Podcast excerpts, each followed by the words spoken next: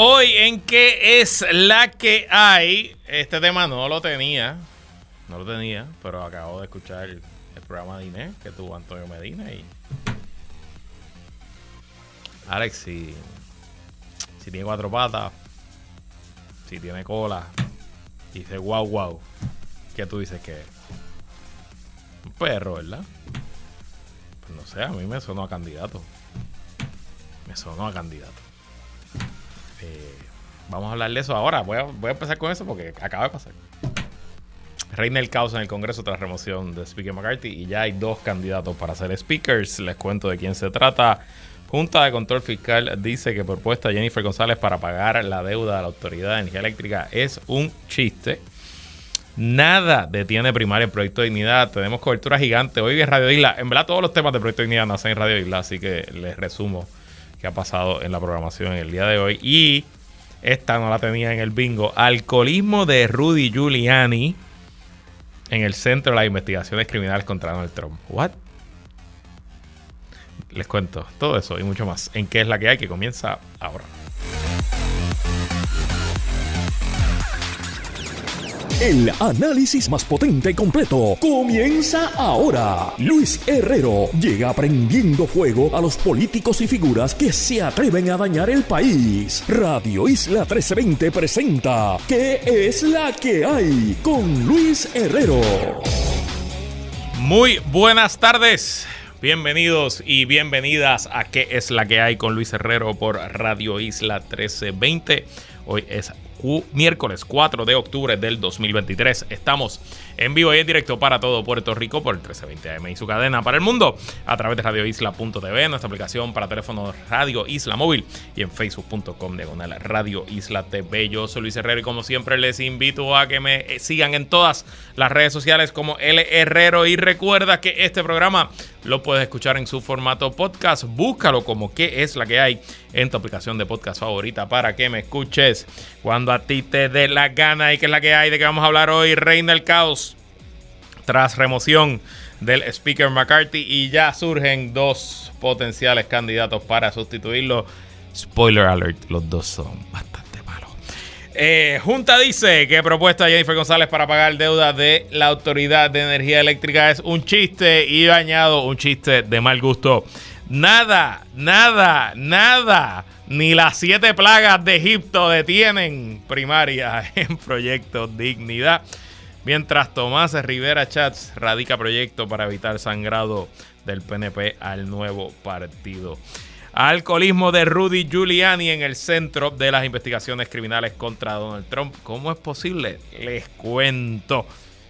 Pero bueno, antes de comenzar, esto, como les digo, les dije, no lo tenía en el rundown. Eh, hoy ahí en las primeras páginas del Nuevo Día, creo que es en la página 4, eh, un artículo de que el Partido Popular todavía está sin candidato para San Juan, sin candidato para Guaynabo, sin candidato para Bayamón y los problemas que eso, que eso representa para la colectividad de cara a las elecciones del 2024. Estamos a dos a tres meses de que cierren las candidaturas y bueno, pues es importante para ese partido.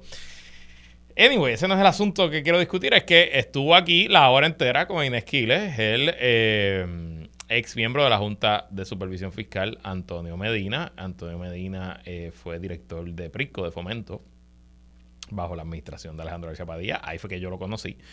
Eh, colaboré con él en algunos asuntos, este, ¿verdad? Porque nosotros ayudábamos, yo tenía un contrato con el Departamento de Desarrollo Económico para el tema de redes sociales, publicidad, etcétera. Hicimos algunos asuntos, ¿verdad? colaboramos. Eh, no es que somos buenos amigos ni nada, pero no nos conocemos y nos respetamos. Eh, y él siempre, me consta, que ha tenido la pullita de aspirar a algo. Eh, tiene un resumen impresionante. Fue, como él habló aquí, acaba de hablar, le, hizo el cuento a Inés, que él fue un alto ejecutivo de farmacéutica en Brasil, en Puerto Rico. Obviamente conoce lo que es la base industrial y lo que es la manufactura en Puerto Rico, sabe de servicio público, etcétera, etcétera. Y en papel me parece que pudiera ser un excelente candidato para lo que él quiera. Incluso para gobernador. Obviamente no creo que para gobernador le interese, pero quién sabe. Comisionado residente veo difícil. No creo que nadie se rete a Pablo José Hernández. Pues ahí está la alcaldía de San Juan. Está obviamente la legislatura. Yo no sé. Ahora bien. Creo que está complicado haber sido miembro de la Junta de Supervisión Fiscal, aunque él dijo aquí, y razón tiene para decirlo, ¿verdad? Que se siente orgulloso y del trabajo que se hizo, etcétera, etcétera. Pero creo que está difícil venderle al electorado puertorriqueño que justo después de salir de la Junta de Supervisión Fiscal, de ahí correr para un puesto electivo.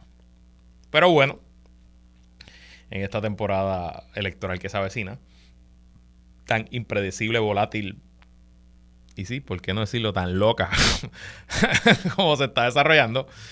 Estoy seguro que veremos cosas aún peores. Bueno, ya, saliendo de ese tema que lo traje ahora a última hora. Hoy me puse la camisa de los cangrejeros, si me están viendo. Eh, eh, anoche tarde, la liga, el baloncesto superior nacional, anunció un mega cambio entre mis cangrejeros de Santurce y los capitanes de Arecibo, donde los capitanes reciben al novato del año, al Rookie of the Year, Alfonso Plomer. Alfonso Plomer es un jugador joven de 26 años que eh, Santurce adquirió el año pasado en, como su selección de primera ronda del draft. Plomer juega la posición 2 y la 3.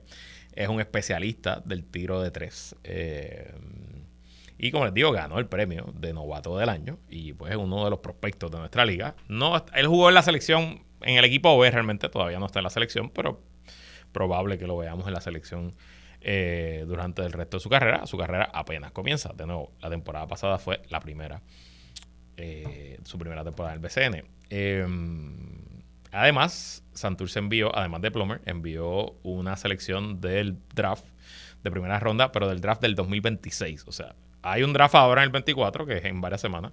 El 25 es el, el 26 que pasa de Santurce recibo Y a cambio, Santurce recibe a una superestrella del BCN, eh, que fue parte integral de la mega racha de campeonatos que tuvieron los, capitanes de Arecibo en la última década. Eh, y una persona que empezó su carrera como armador eh, en los cangrejeros de Santurce. Hablo, por supuesto, de Walter Hodge. Walter Hodge, una persona que los fanáticos de Santurce, incluyéndome, eh, pues fuimos bastante severos contra él en una serie de playoffs hace dos años. El primer año que volvió Santurce a la liga con bajo Bad Bunny y no Assad, pues los fanáticos de Santurce le caímos encima bastante a Walter Hodge y ahora nos tenemos que comer las palabras y darle la bienvenida eh, así que oficialmente de mi parte, bienvenido Walter Hodge. Y eh, anuncio que nosotros hacíamos un chant cuando él tenía la bola, que era paga la pensión. Pues ahora el chant va a cambiar. Se pagó la pensión. Ahora se pagó la pensión. si usted no entiende, no se preocupe, no tiene por qué entender. Ese es mi comentario. Pero sin duda, Santurce está apostando a ganar ahora, a ganar el año que viene y Arecibo, pues está apostando al futuro a rehacer su equipo. Y de hecho, hablando de Arecibo, hay un chisme ahora mismo, está rompiendo, está en la historia del nuevo día, de que hay pelea, conflicto entre los capitanes de Arecibo y el alcalde de Arecibo, Tito Ramírez, por el uso de la cancha bajo techo de Arecibo, el Petaca y Guina. Aparente y alegadamente, el apoderado de Arecibo está inconforme en la manera en que lo está tratando el municipio. Supuestamente todavía no se han confirmado la fecha de la temporada, etcétera, etcétera. El alcalde dice que es que el apoderado se cree dueño de la petaquiquina. Y bueno, vaya usted a saber dónde va a terminar. No me extrañaría que como se comporta el BCN, que a lo mejor los capitanes terminen jugando esta temporada en otro lugar. Hay cancha por ahí. Está la cancha Isabela, que está recién remodelada. La cancha de Aguada, que se quedó sin equipo, el chavalillo va a estar ready, ya están trabajando, va a estar terminada a finales de este año. Y quién sabe, si Macao termina jugando los capitanes de Macao, uno nunca sabe, ¿no? Así que obviamente muy interesante, hay que estar pendiente qué está ocurriendo ahí. Y hablando de cambios, trades eh, y traslados de franquicia, el hospital IMA de Caguas oficialmente pasará al sistema Pavía. Leo una historia del nuevo día. Tras negociar con dos compradores potenciales, el grupo IMA San Pablo informó al Tribunal Federal de Quiebras que adjudicó la subasta de su hospital de Caguas a Metro Caguas Incorporated, la entidad que presentó la mejor oferta para la compra de los activos. Creo que ese hospital de Caguas era el hospital bandera, el hospital más grande y más sofisticado del sistema IMA San Pablo. De hecho, en ese hospital todavía hoy, a pesar de la quiebra, se ofrecen servicios relacionados a derrames eh, cerebrales y otras cosas que no se ofrecen en más ningún lugar de la isla y que si usted está sufriendo alguna de esas enfermedades, lo van a llevar allí no al centro médico. Eh, o sea que es un hospital importantísimo en nuestra red. Eh, bueno, pues dice aquí el nuevo día que Metro Caguas Incorporated fue registrada ante el Departamento de Estado el pasado 13 de septiembre y pertenece al conglomerado hospitalario Metro Pavia Health System que preside Karen Artao Feliciano. Luego de agotar negociaciones con dos potenciales compradores, los deudores identificaron la oferta realizada por Metro Caguas Incorporated como la mejor oferta para su instalación hospitalaria ubicada en el municipio de Caguas. Reza una moción sometida anoche ante la consideración del juez Enrique Lamut Inclán. Mediante esta moción y según lo dispuesto en la orden de procedimientos de licitación, los deudores informan que al completar los procedimientos detallados para la adjudicación de la mejor oferta para los activos de Cagua, la oferta de adquisición de Metro Caguas Incorporated ha resultado en la oferta adjudicada para estos activos, agrega el documento. Pero miren por cuánto está comprando Metro Pavía el Hospital IMA de Caguas. Contrario a documentos similares sometidos anteriormente ante el tribunal, la moción de IMA no precisó a cuánto ascendió la oferta de Pavía. Sin embargo, fuentes del Nuevo Día aseguraron que la transacción sería por 21 millones de dólares. La cifra contrasta significativamente con el resultado de la última tasación de la propiedad realizada en mayo de 2021, cuando el hospital fue valorado en, escuchen esto, 111 millones, a tenor con documentos radicados anteriormente como parte del proceso de bancarrota. O sea que Metro Pavía va a comprar un super mega hospital de los más importantes, no solo de la región central oriental, sino del país, a 20% bueno, menos de 20%, como 18% del último precio de tasación. De 111 millones por 21 millones de dólares. Súmele a eso que el Hospital San Pablo de Bayamón, también otro gran hospital, también fue comprado, esta vez por el auxilio mutuo, por 18 millones de 100 millones que tasó. Así que esencialmente se están yendo a precio de baratillo. A 20 centavos por dólar se están vendiendo las propiedades del grupo IMA San Pablo. Que nos habla dos cosas. De la gran precariedad que la gerencia de ese sistema hospitalario estaba, con la que estaba operando ese sistema. Y segundo, de que realmente no hay mucha competencia. y que no hay mucha gente interesada, porque si hubiera habido mucha competencia, yo les garantizo que una subasta de un hospital de 111 millones no se hubiera ido por 22. Pero, obviamente son malas noticias a nivel macro, porque después se va a perder uno de los sistemas, se va a perder uno de los jugadores principales de los sistemas hospitalarios en Puerto Rico y se va a achicar la cantidad de competidores y para ningún consumidor, y sí, vamos, la salud es un negocio, para ningún consumidor es bueno que haya menos competencia. Pero por otro lado, también es positivo que Metro Pavía, que es, si no me equivoco, el sistema hospitalario más grande, bueno, pues que entre a operar el Hospital IMA de Cagua, uno de los más grandes y más importantes, pues eso debe redundar en continuidad de servicio y que no se afecten los pacientes y las pacientes de la zona. Así que una de cal y una de arena, pero me imagino que ya con la venta de San Pablo Bayamón, con la venta de IMA Cagua, con la venta de IMA Fajardo, debemos estar entrando al ya a acercarnos al final de este proceso de quiebra de los sistemas IMA en todo Puerto Rico. Y de hecho, qué rápido se ha movido este asunto. Eh, uno está acostumbrado a que los tribunales son bien lentos, pero cuando falta el dinero, falta el cash, pues las cosas tienden a moverse un poco más rápido. Bueno, entonces pasemos a los Estados Unidos, donde reina el caos tras la destitución de Kevin McCarthy como Speaker de la Cámara de Representantes. En el programa de ayer entramos al aire horas, minutos después de que ocho congresistas republicanos junto a todos los demócratas presentes votaran para remover a McCarthy de su posición como presidente de la Cámara. Eso eh, pues provocó completa incertidumbre, tanto así que de hecho ahora mismo en la Cámara de Representantes lo que hay es un speaker pro tempore interino que no tiene ningún tipo de poder ni ningún tipo de discreción de hacer nada que no sea convocar a otra votación para que se escoja un presidente de la Cámara en propiedad. Eh, o sea que para todos efectos prácticos, eh, la Cámara está inoperante. Ahora bien, está tan inoperante que ayer mismo ese speaker temporero eh, decidió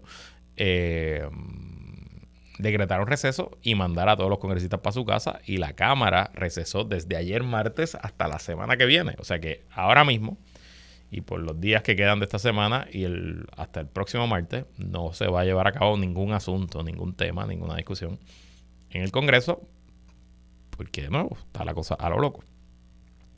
El New York Times reportó esta mañana un poco más de detalles eh, al interior de por qué los demócratas no rescataron a Kevin McCarthy, el speaker de la Cámara Republicana. Al final del día, de los 211 demócratas que estaban allí, solamente hacía falta que 8 cambiaran su voto, o 6 incluso, eh, y votaran a favor de Kevin McCarthy y se rescataba a McCarthy y se quedaba ahí. Bueno, pues nos explicó el New York Times hoy, nos contó que el lunes en la noche, McCarthy, junto a, eh, tuvo una conversación telefónica con Hakeem Jeffries, portavoz de la minoría demócrata, y Hakeem Jeffries le dijo que estaba puesto para negociar, que estaba dispuesto a prestarle los votos a McCarthy a cambio de, pues, quién sabe qué, estaba negociando. A lo mejor estaba negociando dinero para Ucrania, estaba negociando que separara la investigación y el residenciamiento contra Joe Biden, estaban quizás negociando mejores asignaciones de comité. Eh, ¿Quién sabe? Vamos, cuando se negocia, todo está sobre la mesa. Y lo que reporta la prensa norteamericana es que el speaker de la Cámara McCarthy, en un tono arrogante, le dijo a Hakim Jeffries, el demócrata, que él no iba a negociar nada. Que, que votaron los demócratas para respetar la institución y para proteger a la Cámara de Representantes, pero que él no se iba a sentar a negociar absolutamente nada. Y después de eso fue a la televisión a echarle la culpa a los demócratas. Incluso él el sábado, luego de que se logre el acuerdo, que los demócratas votan a favor para que el gobierno no cierre, McCarthy se tiró a los medios norteamericanos a echarle la culpa a los demócratas y decir que eran los demócratas los que querían que cerrara el gobierno.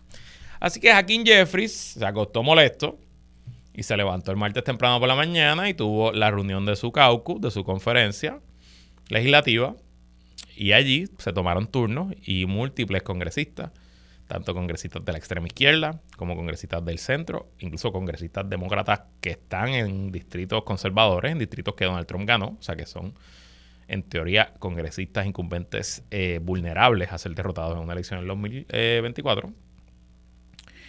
Y llegaron a un consenso rápido. No hubo ni mucho debate entre los demócratas. Dijeron, número uno, que McCarthy no era de fiar. Que McCarthy era como la fábula del escorpión y la rana. Que al final del día montaste al escorpión en la espalda a cruzar el río, pero que en el medio del río el escorpión te pica. Y que esa es su naturaleza, que es un traidor que después de que condenó los ataques y la insurrección del 6 de enero del 2021, fue a pedirle perdón a Donald Trump y a lamerle los zapatos. Y que,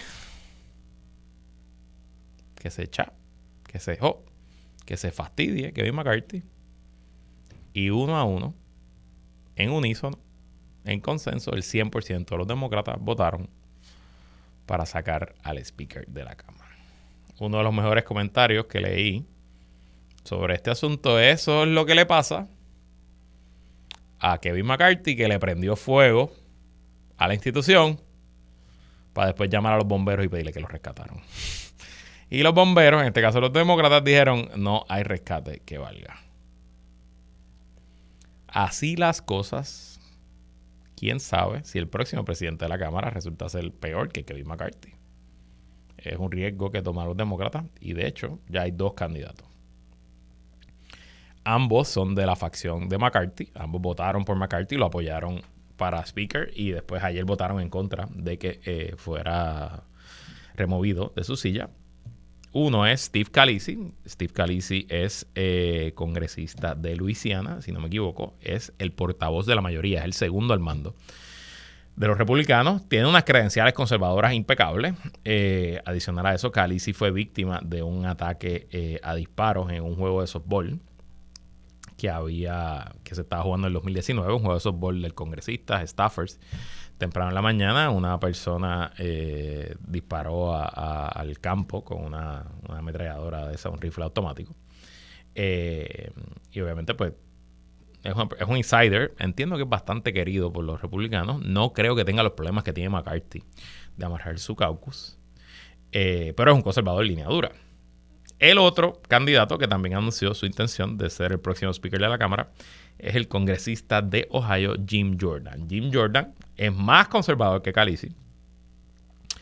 Es fundador del caucus, el Freedom Caucus, el caucus de la libertad eh, que es donde se agrupan a, los trompistas más trompistas, a la derecha más derecha de esa delegación republicana. Y es quien dirige ahora mismo la investigación de residenciamiento contra el presidente Joe Biden, entre otros asuntos. De hecho, ya el propio congresista Matt Gates, que fue quien presentó la resolución para eh, retirar, para sacar a eh, McCarthy como presidente de la Cámara, ya dijo que apoyaba a Jim Jordan. Así que temprano, la semana que viene, estoy seguro que conoceremos quién será el próximo presidente de la CARTI, de la, de la Dios mío, de la Cámara. Y de hecho, antes que se me olvide, McCarthy ayer dijo en conferencia de prensa que él no va a intentar nuevamente aspirar a esa silla. Así que veremos cuántos días está sin presidente del Congreso y veremos si los republicanos pueden conseguir un candidato que logre los 218 votos. Y bueno, con este tema voy a comenzar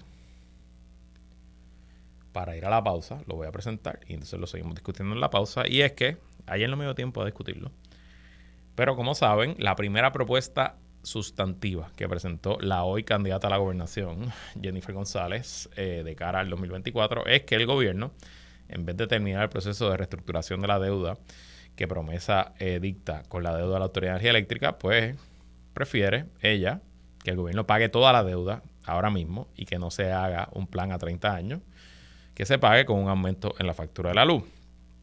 Ayer solamente hice un comentario que, a mí me pareció una total y completa locura, además de que es una, una propuesta populista hueca y que termina siendo un regalo a los bonistas. Pero obviamente ese soy yo. Hoy hay una mega columna del profesor y economista Juan Lara. Juan Lara, yo estudié economía, como ustedes saben, y Juan Lara fue mi profesor más prolífico. Yo creo que yo tomé cinco clases con Juan Lara. Eh, y en lenguaje, en lenguaje juvenil, tengo que, hay que decirlo, Juan Lara es un caballo. en este tema económico, es un caballo. Probablemente el principal economista del país. Eh, no solo como profesor, sino como economista de la práctica privada, eh, con, décadas de experiencia y que tipo de eso usted tenga. Y bueno, pues esencialmente, con la elegancia que lo caracteriza, eh, en su columna El Nuevo Día, pues Juan Lara le dice a Jennifer González, ponte seria, chica. Y leo parte. Otra, ella primero dice que primero dice en la columna que la Junta no va a aprobar eh, esa propuesta y en efecto el vocero hoy dice que la Junta no va a aprobar la propuesta, así que eso no lo voy a leer, pero dice también el profesor Juan Lara en su columna. Otra consideración que hay que tener en mente es el efecto que la propuesta pueda tener en los acreedores que todavía no dan su brazo a torcer y siguen insistiendo en un pago mayor que el propuesto por la Junta y el gobierno con el aval de la jueza Swain. La idea de que el gobierno tiene sobrantes que pueden aplicarse a la deuda podría alentar a algunos de ellos a revivir el argumento de que tanto la Junta como el gobierno han estado subestimando la capacidad de repago de la AEE e en prejuicio de sus eh, legítimos intereses. Una, objeción, una objeción eh, de más peso podría ser que el dinero disponible en las arcas del gobierno central es una alcancía de fondos de reserva para emergencias futuras. Aunque podría parecer poco el utilizar un poco más de una cuarta parte de ese caudal, la Junta podría alegar que la operación debilitaría la capacidad de acción ante una posible emergencia fiscal. Una situación de este tipo podría requerir que el gobierno local eche a mano reservas propias de manera temporera. Más aún, no hay ninguna garantía de que los ingresos futuros del gobierno de Puerto Rico sean tan robustos como en años recientes, en cuyo caso puede ser esencial contar con una buena reserva para, por ejemplo, mantener al día el pago de pensiones y programas como la reforma de salud. Así que yo vuelvo y repito lo que dije ayer además del populismo y las propuestas baratas para buscar votos, que sin duda esta es una de ellas, a mí me huele, a mí me apesta, a mí me hiede. A que esta propuesta es un regalito para algunos y algunas que todavía guardan la esperanza de hartarse de billetes con los bonos de la Autoridad de Energía Eléctrica.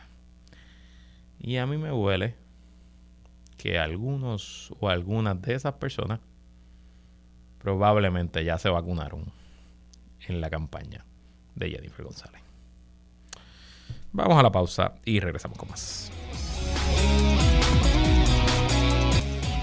Regresamos a qué es la que hay. Antes de irnos a la pausa, estábamos hablando de eh, la columna del economista y profesor Juan Lara eh, descartando como eh, terrible la propuesta de Jennifer González para que se pague la deuda de la Autoridad de Energía Eléctrica con fondos que están ahora mismo en Hacienda, fondos del Fondo General, valga la redundancia. Bueno, pues el vocero de hoy eh, adelantó que ya la Junta reaccionó a dicha propuesta y leo del periódico, la Junta de Control Fiscal rechazó cualquier plan de rescate gubernamental para la Autoridad de Energía Eléctrica y reiteró que la corporación pública debe generar los ingresos necesarios para cubrir sus obligaciones. La respuesta del ente fiscal surge tras la propuesta de la comisionada residente en Washington, Jennifer González, quien recientemente propuso un pago total de la deuda de la AEE. E. La AEE, e, como cualquier entidad, es responsable de su propia deuda. La Junta de Supervisión Fiscal cree que un rescate gubernamental para la AEE e no es fiscalmente responsable ni factible. La AEE e debe generar ingresos suficientes para cubrir todos sus costos operacionales, incluidos los pagos de la deuda y las pensiones, para evitar futuras quiebras, señaló la Junta Fiscal en declaraciones escritas. Añadió que bajo la Ley de Supervisión, Administración y Estabilidad Económica de Puerto Rico, promesa, la Junta de Supervisión Fiscal es quien único representa a Puerto Rico y la AEE e en el proceso de reestructuración de la deuda. El plan de ajuste es el resultado de mediación y litigios deliberados y un sinnúmero significativo de acreedores aceptaron los términos realistas de los pagos de deuda e intereses drásticamente reducidos. Obviamente la Junta no puede entrar en el Digo, puede si quiere, pero no lo va a hacer.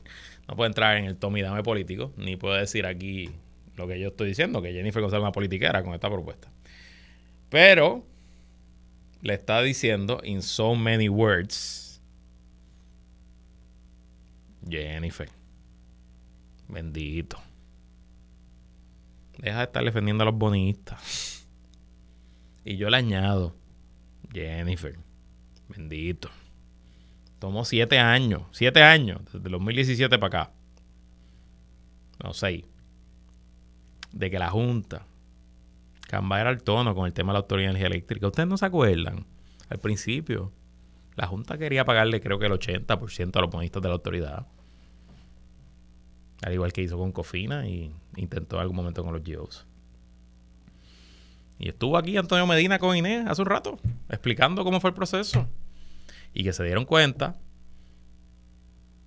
que si ellos obligaban a pagar una gran cantidad, un gran por ciento de la deuda de la autoridad eléctrica, lo que iba a hacer es acelerar, primero, que más personas se fueran de Puerto Rico, porque si hubiera que pagar 27 centavos, 19 centavos, 15 centavos, como en algún momento se pensaba que se iba a pagar por kilovatio hora para pagar la deuda de la autoridad, pues más negocios y más familias se iban a ir porque nadie iba a poder pagar la cuenta de la luz.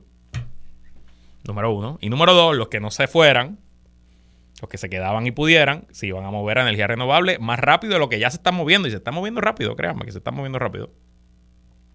Lo cual iba a dejar a la Autoridad de Energía Eléctrica sin clientes, lo cual iba a hacer que cualquier acuerdo de reestructuración, de la deuda fracasara en el corto o mediano plazo, porque con menos clientes, menos personas pagando, pues menos chavitos para la deuda. Y la Junta, por fin, haciendo lo que no hizo con las demás reestructuraciones de la deuda, se puso los pantalones en su sitio no aceptó un acuerdo bueno para los bonistas e insistió, insistió, insistió, fue a juicio con la jueza Taylor Swain y estuvo dos años, ñacata, ñacata, ñacata, hasta que esencialmente ya tiene casi el 50% de los bonistas del lado de acá, aceptando un recorte de más del 60% de la deuda.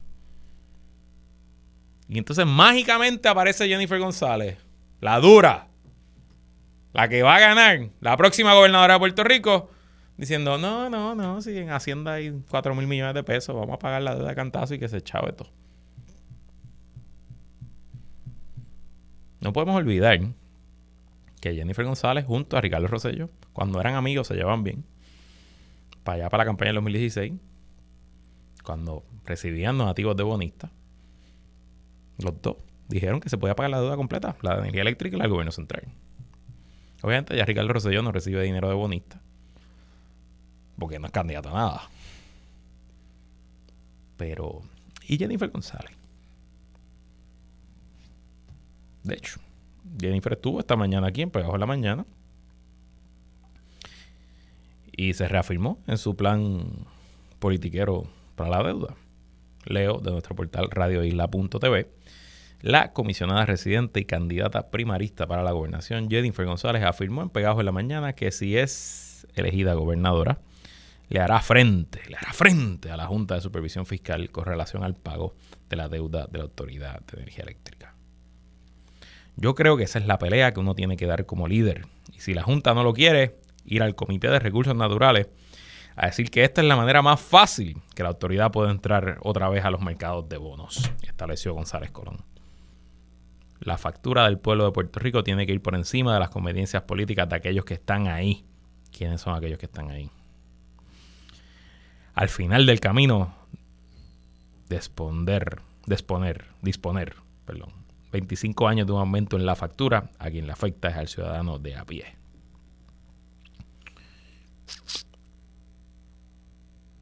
Jennifer.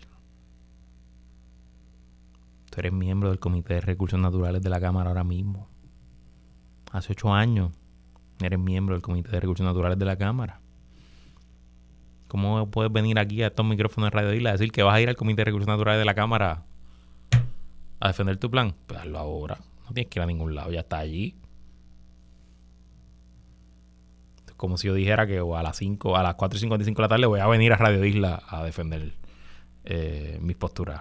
Pues sí, para eso me paga Eduardo Rivero, para hacerlo todos los días, de lunes a viernes. no sé, no sé. Y obviamente, es hábil, hay que darse lo que es hábil.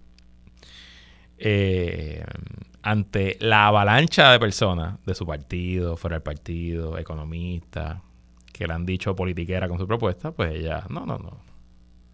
La líder republicana insistió que la Junta de Supervisión Fiscal se ha mantenido en su obstinación sin ponerse en el lugar y proteger las finanzas del ciudadano medio. Ellos son de los que nunca se puede nada. De los que resolverle el sistema energético a la isla es un no se puede. El pueblo de Puerto Rico ha estado pagando contribuciones en demasía. Se sacó la carta del no se puede. populismo clásico, puro y duro. Y esa muy probablemente será nuestra próxima y futura gobernadora de Puerto Rico.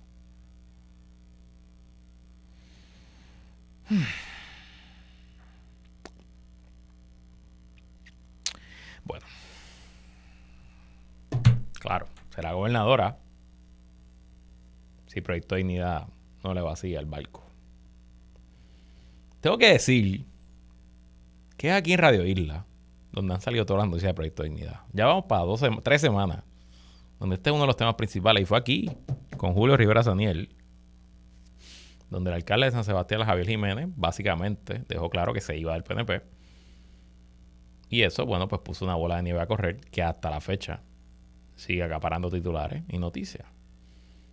Y parecería que, no todos los días, parecería que cada hora hay algo nuevo pasando en ese partido, de parte y parte.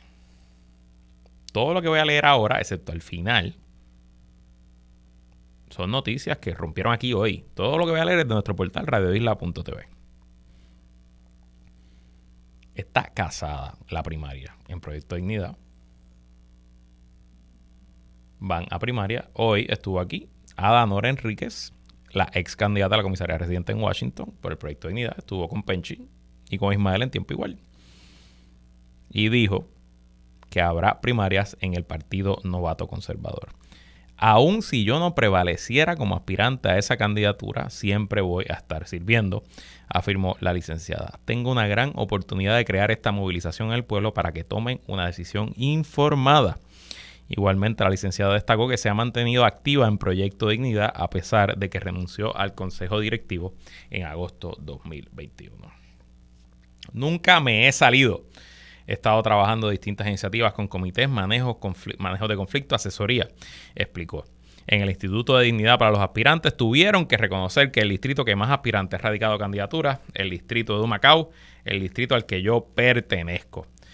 Definitivamente la base sabe que yo he estado trabajando con ellos, que yo he estado con ellos trabajando mano a mano.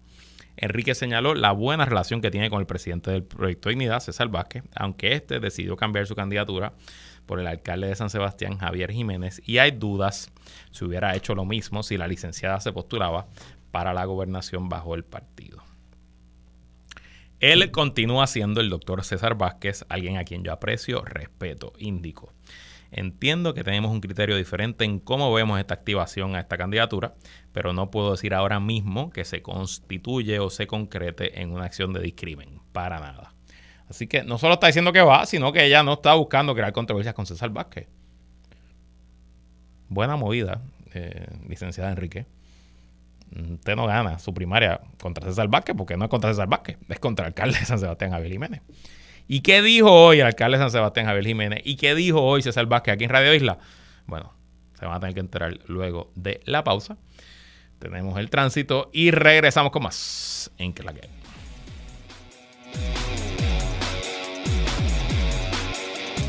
Regresamos. Y bueno, estamos hablando de la primaria dentro del Proyecto Dignidad y todo lo que ocurrió hoy aquí en Radio Isla 1320. Les comenté antes de irnos a la pausa que la quien fuera candidata a comisionada residente por dicho partido en el 2020, Adanora Enrique, la licenciada Enríquez, confirmó hoy a Penchi que va a correr para la gobernación, no importa si es contra César Vázquez o contra el alcalde de San Sebastián, Javier Jiménez. Pues César Vázquez estuvo también hoy aquí, estuvo con Mili en Dígame la Verdad y dijo Leo nuestro portal radioisla.tv, el presidente del Partido Proyecto Dignidad, el doctor César Vázquez, confirmó en Dígame la Verdad que tras la candidatura de Javier Jiménez para la gobernación, buscará aspirar a un puesto en el Senado en el 2024. Si todo madura como pinta, estaría corriendo para el Senado, confirmó el cardiólogo. Si Javier Jiménez radica a la gobernación, que yo espero que lo haga. El líder conservador igualmente señaló que habrá una primaria para la gobernación Proyecto Dignidad de Jiménez contra Adanora Enríquez. Estamos hablando de que las primarias son un derecho de los candidatos. Ya sea ella o sea otra persona que quiera ejercer ese derecho, pues tendremos primarias.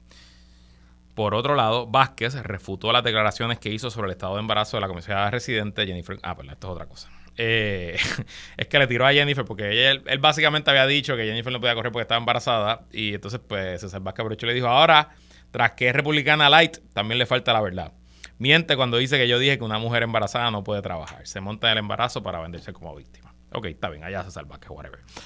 Entonces, así que ya se salva que dejó claro, le dijo a Mili que él no va a correr, que él se quitó para que el candidato a la gobernación del Proyecto de Dignidad sea el alcalde de San Sebastián, Javier Jiménez. Y bueno, pues hoy estuvo también aquí Javier Jiménez, estuvo en Pegajo en la mañana, y dijo, luego de confirmar que aspirará a la gobernación por Proyecto de Dignidad. El alcalde de San Sebastián informó en Pegados en la mañana que el presidente del partido, César Vázquez, le comunicó que lo endosará al puesto y de paso que él también, doctor, se inclina a aspirar al Senado. Él estaba analizando hacia qué posición va a correr y lo estará anunciando durante estos días, indicó Jiménez al asegurar desconocer si en efecto mira la legislatura, la comisaría residente en Washington. Eh, sobre la capital federal, el Ejecutivo Municipal tampoco sabe si hay alguien que en Proyecto Dignidad tenga interés sobre ella. Mientras tanto, el alcalde no quiso revelar los nombres de líderes, alcaldes y personas que no son alcaldes, tanto del Partido No Progresista como del Partido Popular Democrático, quienes le han reiterado que sí han coincidido con los planteamientos que hemos hecho nosotros públicamente desde la semana pasada. Sin embargo, aunque se solidarizaron, Jiménez no tiene certeza de que dichas figuras contemplen desafiliarse de sus partidos para dar el salto a Proyecto Dignidad, tal como él lo hizo hace una semana. Así que ya está confirmado, está en el récord, lo dijeron aquí, donde todo comienza en Radio Isla 1320. Hay primaria. Veremos a Javier Jiménez, alcalde de San Sebastián, contra la licenciada Adanora Enríquez la licenciada Enríquez a mí me parece que es mejor candidata que la alcalde de San Sebastián. Pero, mejor candidata en lo sustantivo, vamos, en lo sustantivo.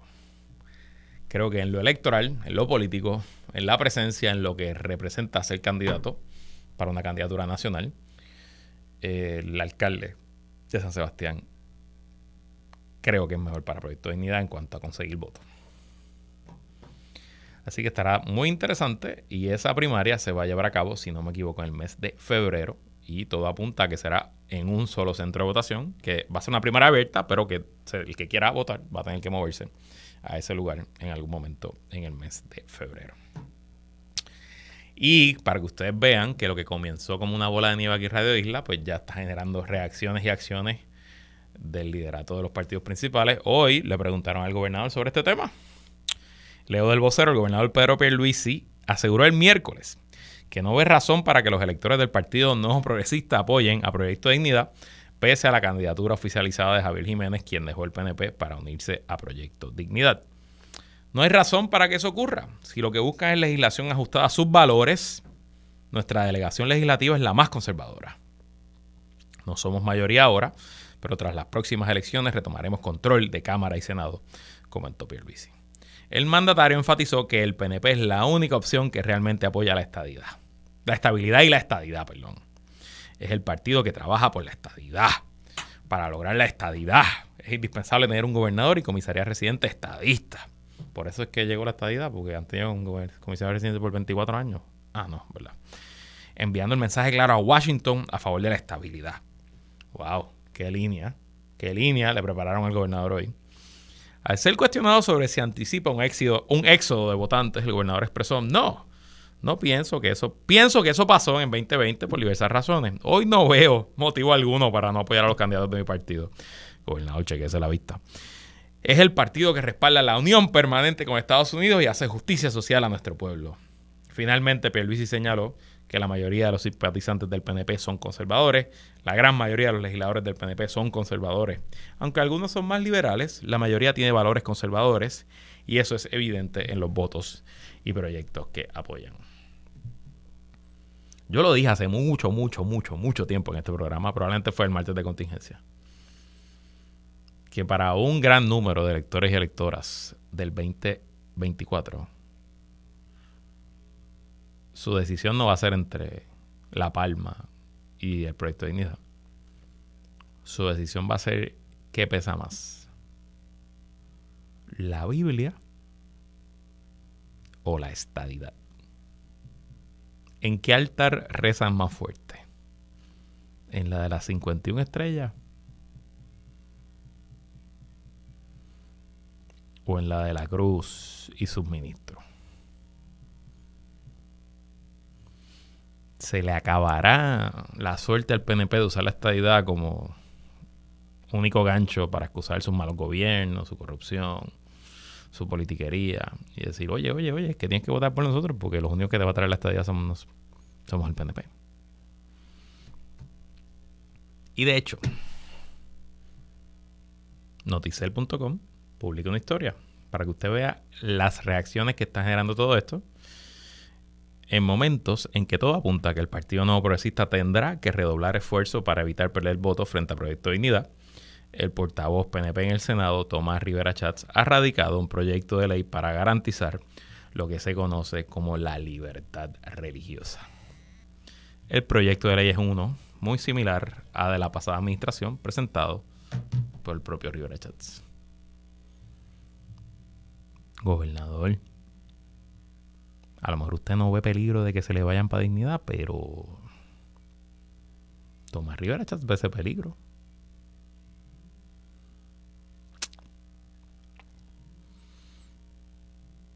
Qué interesante.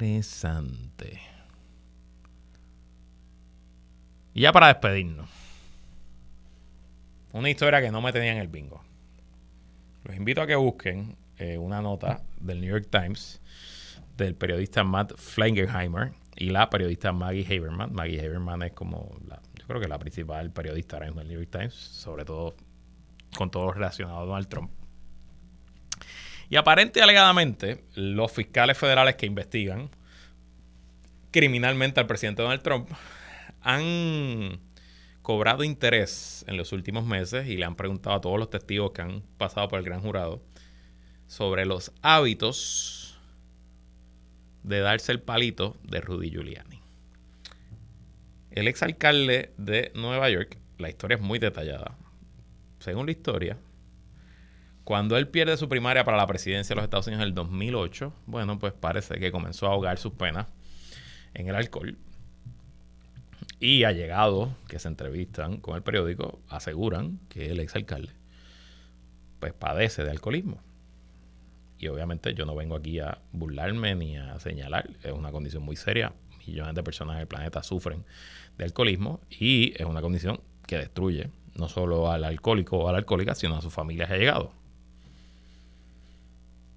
Pero ustedes se preguntarán, ¿y qué rayos tiene que ver si Rudy Giuliani es alcohólico con que Donald Trump sea acusado criminalmente y vaya preso. Bueno, lo que pasa es que Rudy Giuliani era el abogado de Donald Trump en los temas electorales, sobre todo en todo lo relacionado a cambiar el resultado de la elección tras su derrota en el 2020. Y se espera que una de las defensas que presente Donald Trump es que él solamente estaba siguiendo los consejos de su abogado. Y esa defensa en ciertos escenarios de acusaciones criminales puede ser una defensa válida. Porque usted dice, pero es que, juez, jurado, no es que yo cometí un crimen, es que mi abogado me dijo que yo lo podía hacer. Claro. Pero si el fiscal puede probar que Donald Trump sabía que su abogado estaba borracho como tuerca, al momento de darle consejos legales, pues esa defensa se va al piso. Porque usted no confiaría en un borracho para que le dé consejo de jardinería o consejo financiero. O es más, consejo de limpieza. Pero va a confiar en un borracho para que le dé consejos legales.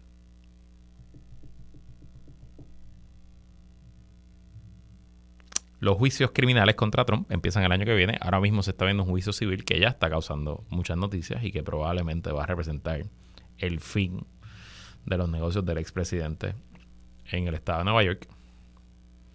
Y quién sabe si sea el alcalde, exalcalde de Nueva York, el que represente el fin de su carrera política. Y hasta aquí esta edición de ¿Qué es la que hay con los guerreros? Como siempre, agradecido de su sintonía y patrocinio. Quédese con nosotros. La mejor programación y análisis de la radio puertorriqueña continúa en Radio Isla 1320. Un saludito al representante Ángel Matos que me escribió que Carolina va a ser campeón hasta el 2030. Ponte serio, Ángel Matos. Lo próximo, el informe del tiempo con su Hailey López Belén. Hasta mañana.